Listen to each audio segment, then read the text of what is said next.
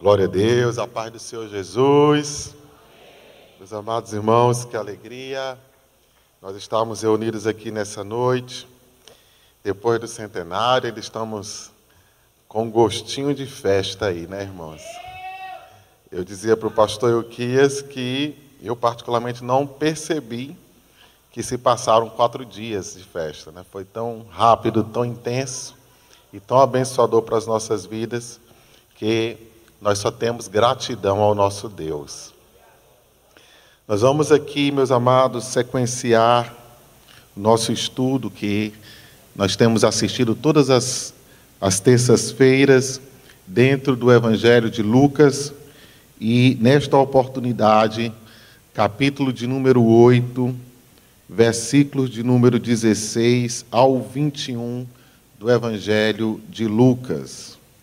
Lucas capítulo 8, versículos 16 ao 21.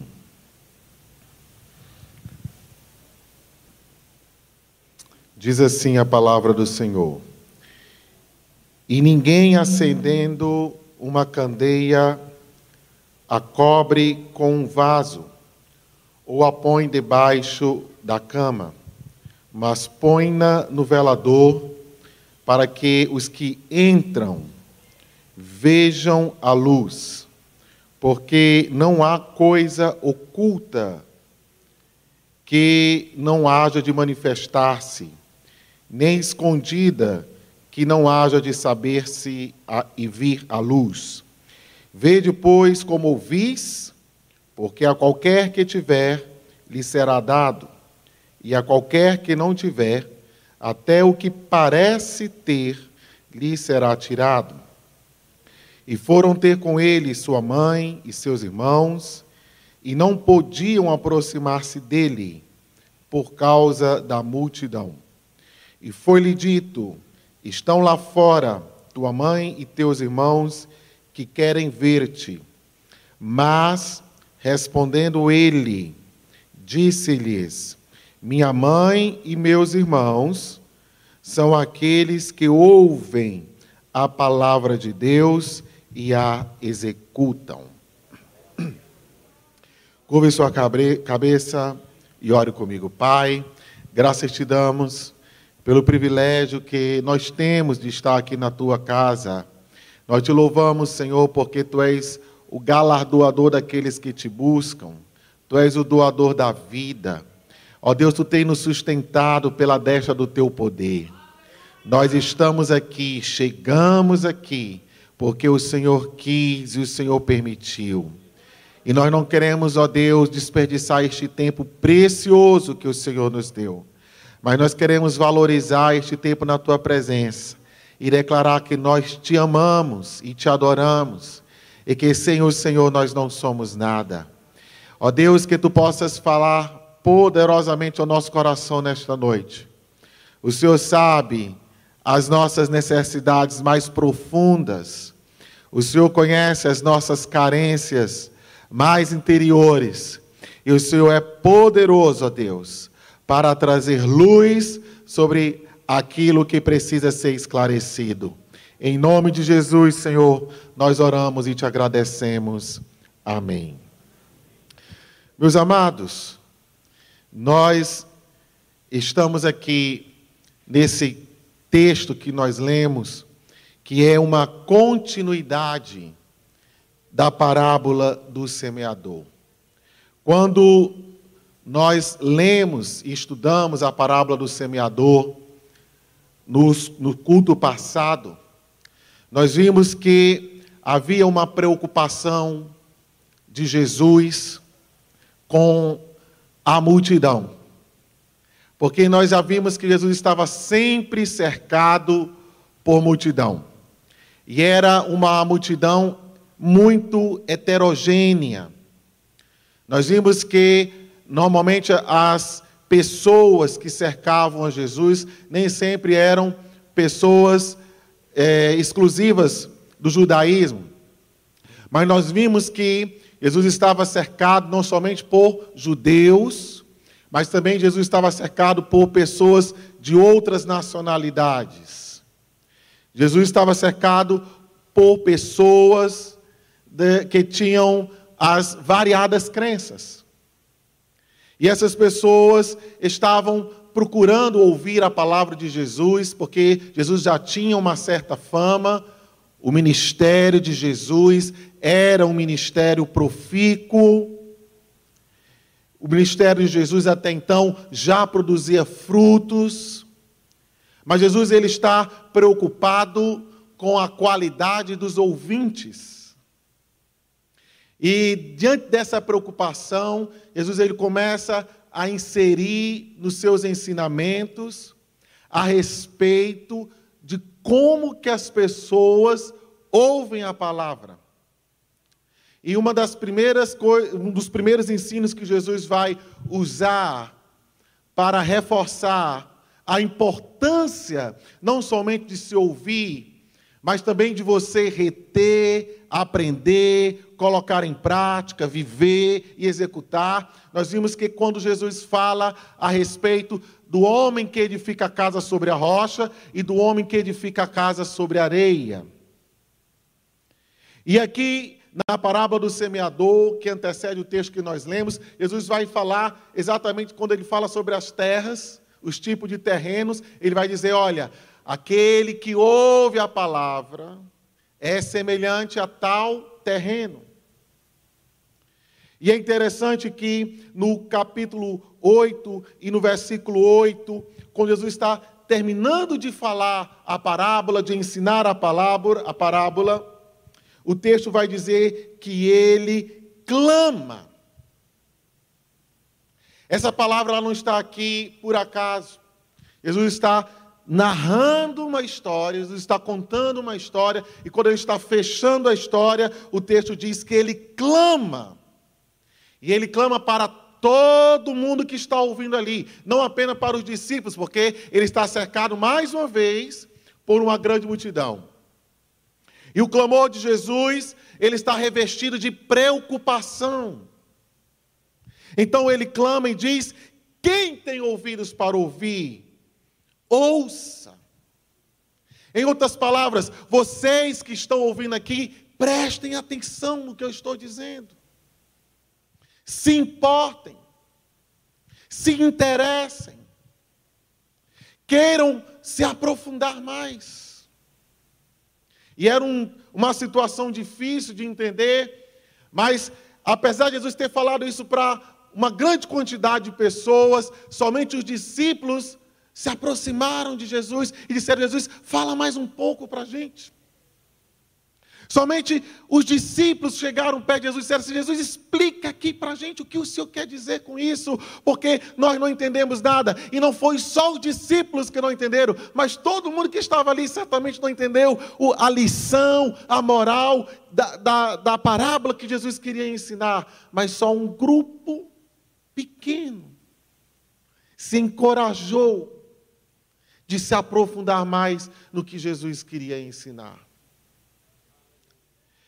E para reforçar essa importância e a responsabilidade que os discípulos ganharam naquele dia. Porque naquele dia os discípulos ganharam mais uma responsabilidade. A partir do momento em que Jesus ensina a parábola para todo mundo, mas só os discípulos ele explica o significado da parábola. Jesus então dá uma outra parábola que é a parábola da candeia. Que está no versículo número 16, que ele diz: E ninguém acendendo uma candeia a cobre com algum vaso ou a põe debaixo da cama, mas põe-na no velador para que os que entram vejam a luz. Na parábola do semeador, a semente é a, pará, a palavra. Na ilustração da candeia, a luz, novamente aqui, é a palavra. O protagonista constante aqui da história, o personagem principal, é a palavra. Jesus então olha para os discípulos e diz assim: Olha, vocês conhecem a candeia, Vocês conhecem a lamparina? Vocês sabem que a candeia não é a luz. Repita comigo: a candeia não é a luz. A candeia não é a luz. Mas a candeia carrega a luz. A candeia ela é portadora da luz. Então Jesus diz assim: olha, quem é a pessoa que tem um objeto útil em casa e vai tratar esse objeto de uma forma inútil, ou de uma forma que não tenha serventia, ou de uma forma inapropriada. Jesus está dizendo assim: olha, se você tem uma candeia em casa, e a candeia é quem é a portadora da luz, o que, que você faz quando você acende a candeia, quando você coloca a luz na candeia? Você não vai pegar aquela candeia que está com a luz acesa, porque a candeia apagada não tem serventia nenhuma. A candeia apagada, ela não tem valor nenhum. Talvez você possa usar para segurar uma porta para ela não fechar, mas não foi para isso que a candeia foi feita. A candeia foi feita para portar a luz. Existe um valor Existe uma utilidade. Jesus está dizendo a candeia, ela, ela, ela existe para ser útil. E a utilidade da candeia é que ela fique no local devido. E o local devido não é debaixo de um balde, não é debaixo de um jarro, nem escondido debaixo de uma cama. E eu fiquei pensando que talvez uma candeia escondida debaixo de uma cama possa provocar até uma um incêndio. E talvez você pegue uma candeia e coloque debaixo de um balde, e aí eu me lembrei das aulas de ciência. E a gente começava a descobrir o efeito da luz. E talvez você pegue uma candeia e coloque debaixo de um balde ou de um jarro, aquela luz vai apagar ela vai escurecer, porque ali não é o lugar da candeia ficar. Então Jesus está dizendo o que para os discípulos? Jesus está dizendo para os discípulos: olha, prestem bem atenção, porque vocês eram lamparinas apagadas. Mas a partir do momento em que eu trouxe luz para a vida de vocês, a partir do momento que eu trouxe a palavra, expliquei a palavra, vocês agora têm uma importância muito grande para este mundo. Vocês agora assumem um protagonismo importante para as pessoas que estão à, volta de vocês, e eu fiz isso com um propósito, eu fiz isso com uma finalidade, e Jesus vai dizer aqui que é para que todos que entrem na casa vejam a luz. Glória a Deus. E quando a lamparina, irmãos, está cumprindo o seu papel, quando a lamparina está no lugar que ela deve estar, que é no velador, que é no lugar, não é para que as pessoas olhem e digam: olha que lamparina bonita. Olha que lamparina linda, porque a lamparina sem luz, ela não tem valor algum. Mas quando a lamparina ela tem luz, as pessoas vão olhar e vão se guiar pela luz que está na lamparina. Então nós não estamos aqui, meus irmãos, tendo a nossa mente, a nossa alma alimentada pela palavra de Deus, com cursos, com seminários, com cultos, com reuniões, com discipulados. E ninguém está fazendo aqui para ser astro, ou para ser estrela, ou para chamar atenção para si. Mas nós estamos fazendo isso para nós ficarmos cada vez mais cheios da palavra de Deus, para que aonde o Senhor nos colocou, as pessoas olhem e vejam a luz de Cristo nas nossas vidas não é o Davi, não é a placa da igreja, não é o título, não é a posição, é a palavra de Deus que está na tua vida.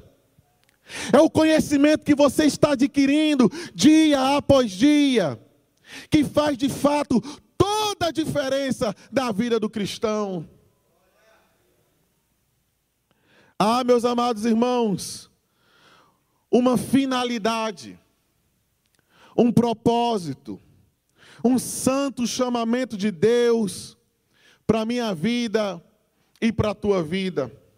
É para que as pessoas vejam a luz. Mateus capítulo 5, versículo 16. Jesus disse para os discípulos: Assim resplandeça a vossa luz diante dos homens, para que vejam as vossas boas obras e glorifiquem o Pai que está nos céus. Deixa eu dizer aqui uma coisa para você. Você talvez assim, eu faço, faço e não sou visto. Eu faço, faço e ninguém dá valor para mim. Sabe por quê? Está faltando luz na tua vida. A palavra diz que as obras serão vistas, as obras serão percebidas através da luz que é Jesus que está na tua vida. É Ele que faz toda a diferença. É Ele, meus amados irmãos, que é o resplendor da imagem exata do ser de Deus que habitou, encarnou e morou entre nós. E Ele compartilha isso conosco. E quanto mais nós lemos a palavra, quanto mais nós meditamos na palavra, mais cheios de luz a nossa vida vai ficar.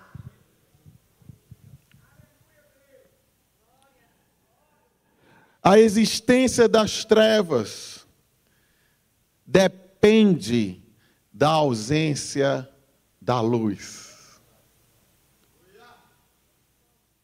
Ontem no jogo do Brasil, de repente faltou luz, não foi? Aí foi aquele alvoroço. Porque faltou a luz, as trevas chegam. A existência das trevas depende da ausência da luz. Eu me lembro que quando a gente ia para o interior do Pará e até aqui no interior do Ceará também, e nos locais mais longínquos, longínquos, onde não tem energia elétrica. A noite fica, de repente, irmãos, a noite ela é cortada por pequenos pontos de luz cintilantes. Porque onde tem luz, por menor que ela seja, as trevas não resistem. De repente alguma coisa muda, porque tem uma luz que está brilhando ali. E quando, meus irmãos, há luz no ambiente, preste atenção. Quando há luz no lugar,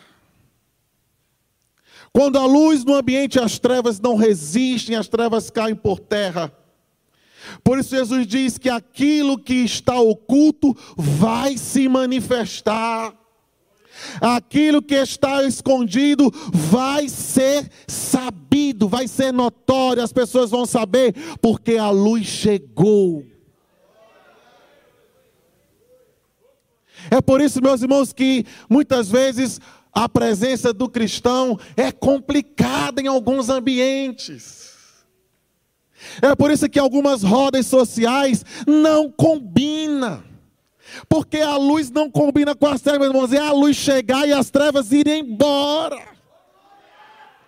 Deus te chamou, meu irmão, meu abençoado, minha abençoada. Deus te chamou para ser luz, Deus te chamou para iluminar.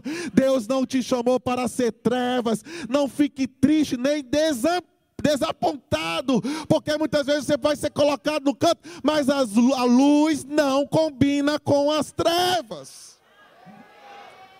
É uma coisa ou é a outra, não tem espaço para os dois ambientes, não dá. São irreconciliáveis. Ou é dia ou é noite. A luz, repita comigo, a luz revela. De Deus ninguém se esconde. De Deus ninguém se esconde. A mulher que estava no posto de Jacó tinha visto Jesus ali pela primeira vez naquele dia. E Jesus conversa com ela. E Jesus vai conversando com ela. E Jesus diz assim para ela: Se tu soubesse com quem tu está falando. Sabe por que tem muita gente, irmãos, que não tem vitória completa na vida? Porque não conhece o Deus que tem. Essa semana eu estava no meu trabalho. Eu sou o chefe no meu trabalho. E tinha uma senhora assim, eu ia passando, tinha uma senhora assim parada, e eu percebi que ela estava muito tempo esperando. Eu cheguei para ela e falei assim: Eu posso lhe ajudar? Aí ela falou assim: Não, não, não. Eu vou esperar ali outra pessoa. Eu disse: Tá bom. Aí eu saí cá comigo, se ela soubesse com quem ela estava. Eu pensei mesmo, irmão. Se ela soubesse a bênção que ela perdeu, né? Podia resolver o problema dela rapidinho, olha. Mas resolveu me ignorar. Tem gente que é assim. Não conhece o Deus que serve. Não sabe com quem está falando. Mas quando você conhece o Deus que você serve, meus irmãos, a coisa muda de figura. A luz chega nas trevas. Quando Jesus diz assim, mulher, tu pensa que eu não sei quem é você, mas eu sei quem é você. Eu já sei até quantos maridos tu já teve, mulher. Sei, inclusive, que o que tu tem hoje nem é teu. E Moisés olhou assim, ixi, eu vejo que tu é profeta, viu? Porque ela teve um encontro com o sol da justiça. Não há nada oculto que não venha a ser revelado. E escute, meu amado, e quando Deus revela, quando Deus está falando com você, preste atenção. Não saia com raiva do pastor, não saia com raiva do profeta, não saia com raiva de quem está pregando, não. Quando Deus revela, meu irmão, aquele pecado, pecadinho, pecadão, a mania errada que você tem, quando Deus revela é porque Deus quer trazer luz na tua vida. O que você tem que fazer é igual a mulher: larga o cântaro e sai falando do amor de Jesus arrependido, porque o Senhor te encontrou.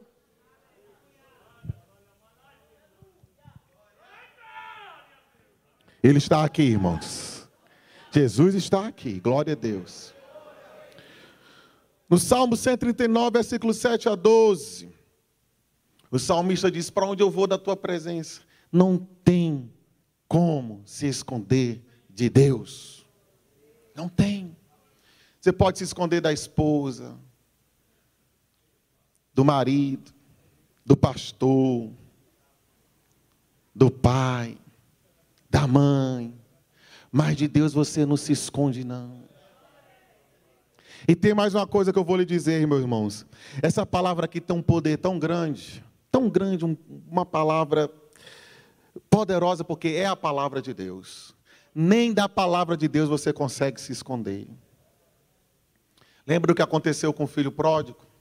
Ele estava longe, em outra terra, longe do pai, longe da sua casa, longe dos seus amigos, em outra cultura.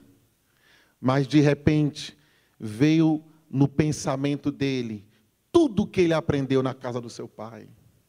E ele disse assim: eu vou encontrar meu pai e vou dizer: Pai, pequei contra o céu e pequei contra o Senhor. Quem foi que pregou para ele ali naquele dia, meu irmão? A palavra que o pai dele já tinha ensinado para ele. E aí, meus amados irmãos, o Senhor Jesus vai dizer aqui no versículo 18: Vede, pois, como ouvis. Como é que vocês estão recebendo essa palavra? Que tipo de terra, que tipo de terreno é você? Jesus está perguntando que tipo de lamparina é você. Não seja lamparina com vazamento, não, meu irmão.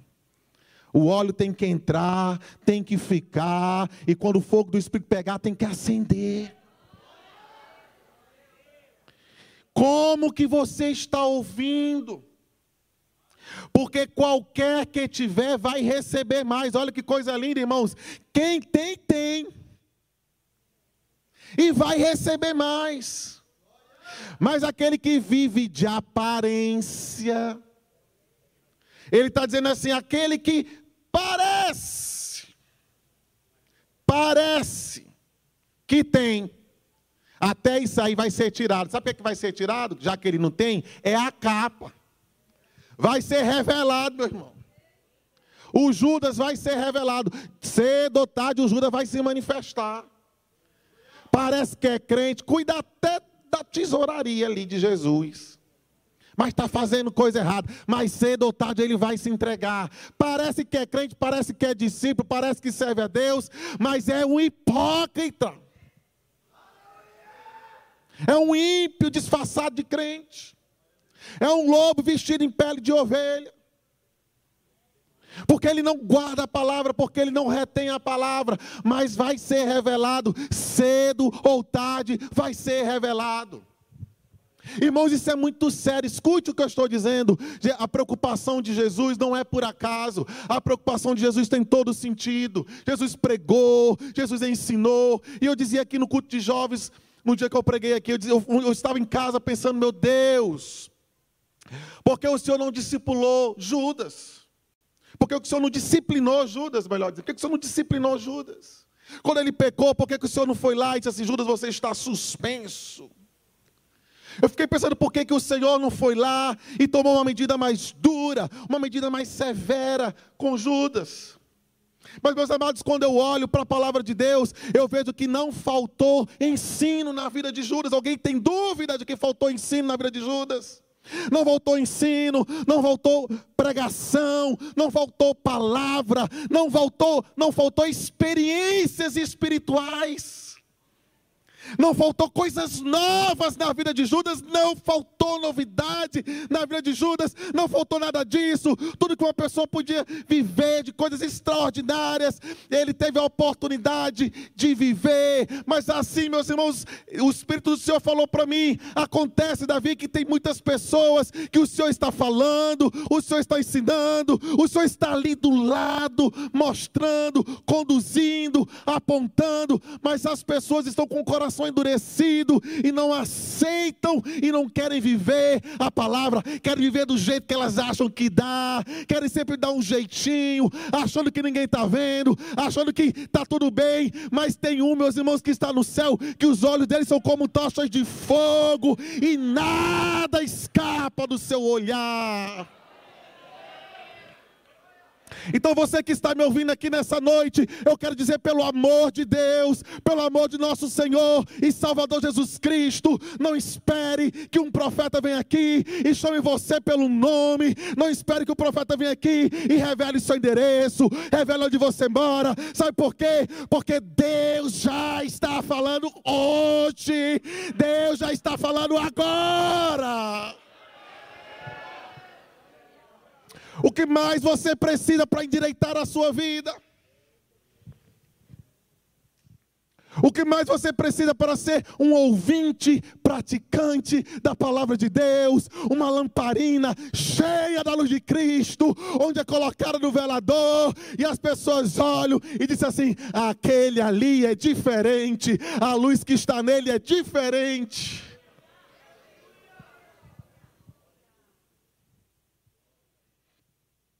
Meus irmãos, eu tenho experiências para falar disso. Eu estava numa feira de ciências, acho que eu já contei aqui, mas vou contar de novo. Eu estava numa feira de ciências do ensino médio. Eu estava explicando uma maquete. Eu e meus colegas, nós bolamos uma maquete da cidade, do interior do Pará. Como nós idealizamos que deveria ser aquela cidade. Colocamos, inventamos lá umas pontes, criamos uns viadutos, umas praças, fizemos um bocado de coisa lá, uma maquete grande, colocamos umas luzes. E de repente chegou o reitor da quarta unidade regional de educação do estado do Pará. E ele chegou ali, no momento que eu estava explicando um trabalho de ciências, explicando uma maquete. Por que, que a gente tinha colocado um viaduto ali? Por que, que a gente achava que ele era bom, uma boa mobilidade, uma praça, e explicando aquela maquete. E de repente veio um silêncio ali naquela sala, cheio de alunos secundaristas, você nem se ainda é esse o nome, do ensino médio. E aquele reitor olhou para mim, me, me cortou no meio da minha explicação e falou assim: Você é crente? Eu tomei um susto. Eu falei assim: Sou, assim, quase tremendo, né? Sou ele. Por que ele? Pelo seu jeito de falar eu fiquei pensando, meu irmão, como é que uma pessoa está explicando um trabalho de ciências, está falando de ponte, está falando de praça, está falando de rua, está falando de avenida, e alguém olha e diz assim: o seu jeito de falar denuncia que você é crente. Eu só atribuo, meus irmãos, a presença da luz do Espírito de Deus na minha vida. Não tem outra explicação. Não tem. Não tem outra explicação.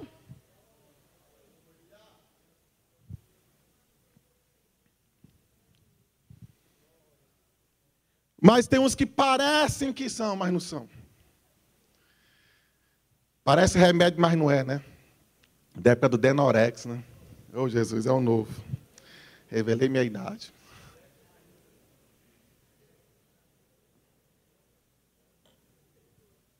Vive de aparência.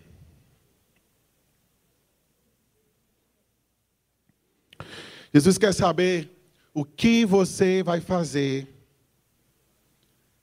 o que você vai fazer com o que você tem ouvido? O que você vai fazer com o que você tem ouvido? Apocalipse capítulo 2, versículos 7 e 11, versículo 17, versículos 29. Apocalipse capítulo 3, versículos 6, 13 e 22. Assim como Jesus clamou naquele dia para aquela multidão: quem tem ouvidos para ouvir, ouça.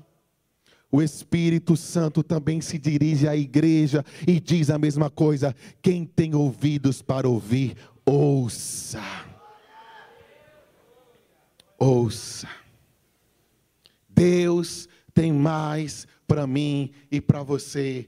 Deus tem águas profundas, Deus tem coisas lindas para revelar, Deus tem talentos. Mateus capítulo 25, versículos 14 e 29. Se você zela, se você cuida daquilo que Deus te deu, mais Deus vai te dar. Mas se você não zelar daquilo que Deus te deu, a Bíblia diz que Deus vai tirar.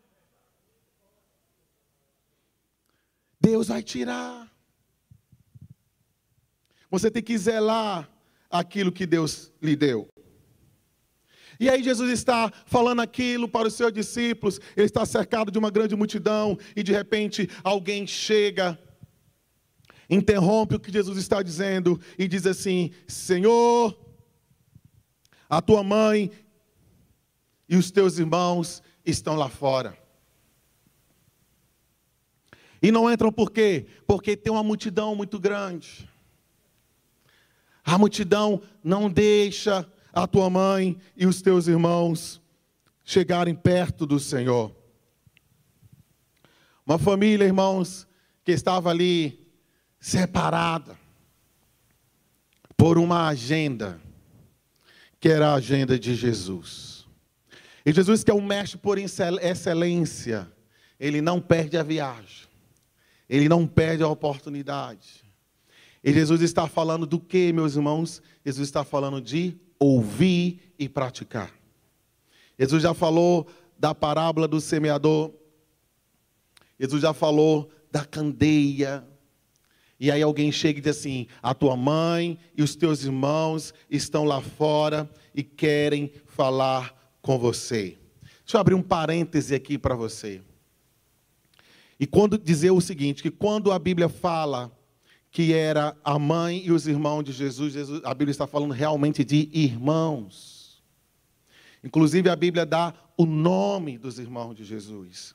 Marcos capítulo 6, versículo 3. Se hoje, se hoje fosse uma gincana e perguntasse quais eram os nomes dos irmãos de Jesus. Como o Anastácio acertava, né? Cadê ele? A Bíblia, inclusive, cita os nomes: Tiago, José, Simão e Judas, porque eram realmente meio irmãos de Jesus, filhos de Maria. Por que é importante eu salientar isso? Porque alguém pegou, criou uma doutrina da eterna e perpétua virgindade de Maria e não aceitam o que o texto sagrado diz de forma cristalina que Maria tinha outros filhos e filhas.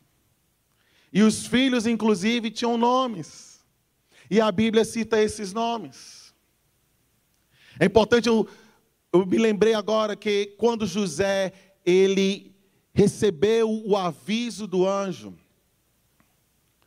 que Maria estava grávida, lá no Evangelho de Mateus. A Bíblia diz que quando José acorda do sonho, a Bíblia diz que José não tocou em Maria, não conheceu Maria, até quando ela deu a luz ao Salvador. Ou seja, depois eles tiveram uma vida conjugal santa, porque o casamento é santo. Maria não foi menos santa porque se casou e foi uma boa esposa com José e porque ela foi uma boa mãe de filhos, porque ser mãe é uma benção.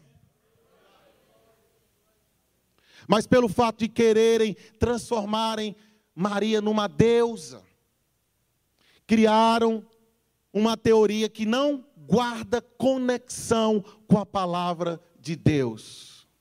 E Maria está ali do lado de fora com seus filhos, irmão de Jesus. Ah, mas eram primos, eram não, porque Isabel era prima de Maria, a Bíblia chama Isabel de prima. Tem palavra para primo e tem palavra para irmão. E a Bíblia não deixa dúvida de que quem estava ali do lado de fora era Maria e os seus filhos. E eles queriam falar com Jesus. E quando você olha lá no Evangelho de Marcos, que é um paralelo aqui de Lucas, você vai ver que os irmãos Maria e os irmãos Jesus estão preocupados, porque Jesus tem uma agenda muito cheia. E como a agenda de Jesus é muito cheia, ele não tem tempo, muitas vezes, nem de comer, de fazer uma refeição decente. Inclusive, alguns já estão acusando Jesus de ser um endemoniado. E a família de Jesus, a Bíblia diz que a família de Jesus está concordando com isso. Quer que ele pare, quer que ele não prossiga, quer que ele não siga. Ou em outra oportunidade, a Bíblia vai dizer que eles querem apressar a revelação de Jesus. E assim, Jesus, ninguém faz os milagres que tu faz e fica se escondendo. Por que, que você não vai lá para o templo? Por que, que você não vai para os lugares maiores? E te revela logo, querendo apressar ou modificar o plano de Deus na vida de Jesus. E a primeira lição que nós aprendemos aqui, meus irmãos, é que os laços espirituais, escute o que eu vou dizer. Os laços espirituais, eles são mais fortes que os laços carnais. Os laços espirituais, eles são mais fortes do que os laços físicos. Os laços carnais. E quando alguém chega para Jesus e diz assim: Jesus, a tua família está lá fora, tua mãe quer falar com o Senhor, seus irmãos querem falar com o Senhor, eles querem te ver. Versículo 21, Jesus diz: Minha mãe e meus irmãos. Está aqui, ó. São os meus discípulos. Minha mãe e meus irmãos são aqueles que ouvem a palavra de Deus e a executam. Glória a Deus. Jesus ele vai falar, meus irmãos, de um relacionamento mais forte que o relacionamento de sangue. Jesus vai falar de um relacionamento mais profundo que o DNA. Jesus vai falar de um relacionamento mais profundo que traspassa para a eternidade. E esse relacionamento é pertencer à família de Deus. Não é verdade que todos são filhos de Deus. Todos são criaturas de Deus, mas filhos de Deus, mãe de Jesus ou irmão de Jesus, Jesus está dizendo aqui que é todo aquele, qualquer um, repita comigo, qualquer um. Olha para o irmão que está do seu lado e diz assim, inclusive você. É. Você que é um qualquer um. você é um qualquer um. Inclusive você, qualquer um, qualquer, aquele que ouvir a palavra e colocar em prática, esse será a minha mãe e os meus irmãos. Cadê a mãe e os irmãos de Jesus aqui, meu irmão? Tem mãe e irmão de Jesus aqui?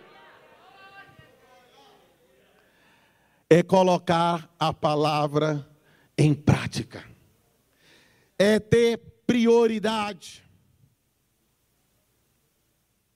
E Jesus, meus irmãos, aqui, nesse momento, a prioridade, Jesus não está desprezando sua mãe, nem está desprezando seus irmãos. O que Jesus está dizendo aqui é que naquela hora, a prioridade naquele momento não era de deixar os ensinos que ele estava ensinando, mas a oportunidade agora naquele momento era ensinar a multidão que é melhor ouvir e colocar em prática. E aí me chama a atenção o texto dizer que eles estavam lá fora. E eu vou dizer aqui uma coisa para você para concluir: não é bom você ficar lá fora. O bom é você ficar dentro, onde as coisas estão acontecendo. O importante é você ficar dentro, onde Jesus está operando, onde Jesus está falando. Meus irmãos, nenhum compromisso pode ser maior ou mais importante do que fazer a vontade de Deus, cumprir com os propósitos de Deus, ter uma vida de santidade, de piedade cristã. Isso é que importa para o Senhor. Nós não precisamos de padrinho, madrinha, nem afilhado, nem coisa nenhuma para ser protegido ou para ser cuidado. Você quer ser cuidado, meu irmão? Você precisa ouvir a palavra de Deus e colocar em prática. A palavra de Deus é escudo e broquel para aqueles que nele confiam. Mas tem crente, meu irmão, que parece que entra no ouvido e sai no outro. Esses dias eu ouvi uma irmã postando assim no Facebook. Peço oração pelo meu tio que já morreu. Eu digo, Jesus amado, tem misericórdia.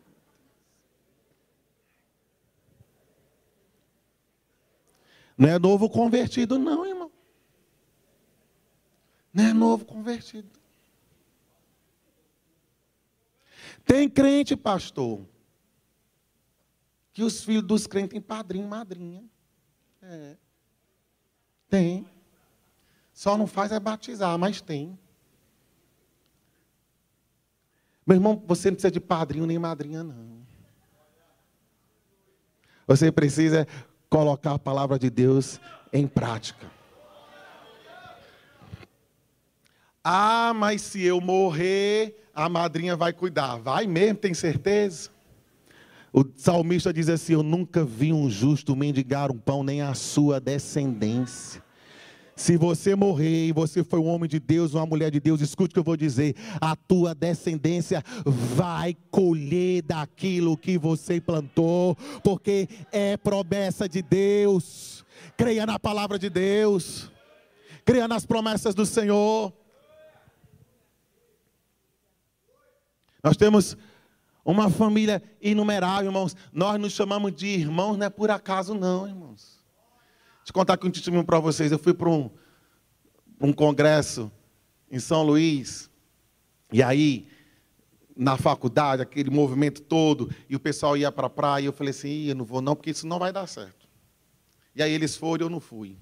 E aí, mais tarde eu resolvi ir, fui sozinho, cheguei lá, meu irmão. Pensa assim, uma alma branca, né? Assim, na praia. Aí fiquei olhando assim, toda encolhida, não passava ninguém. E tinha uma senhora assim, eu falei assim: será que passa alguém aqui vendendo bronzeador? E aquela senhora falou assim: de vez em quando, mas pega aqui o meu. Aquela senhora me entregou. E aí eu peguei aquele bronzeador, ela me emprestou e eu conversa vai, conversa vem, conversa vai, conversa vem.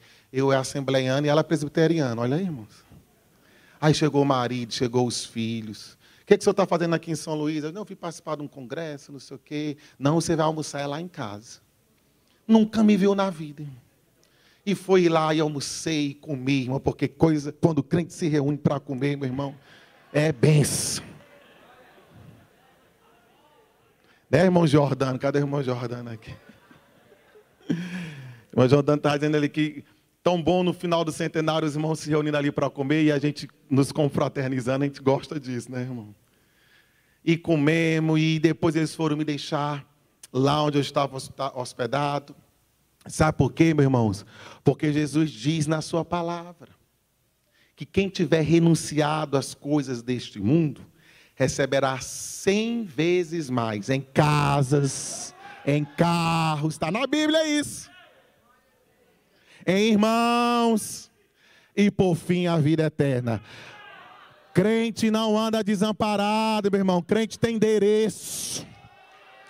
Porque crente tem família, glória a Deus.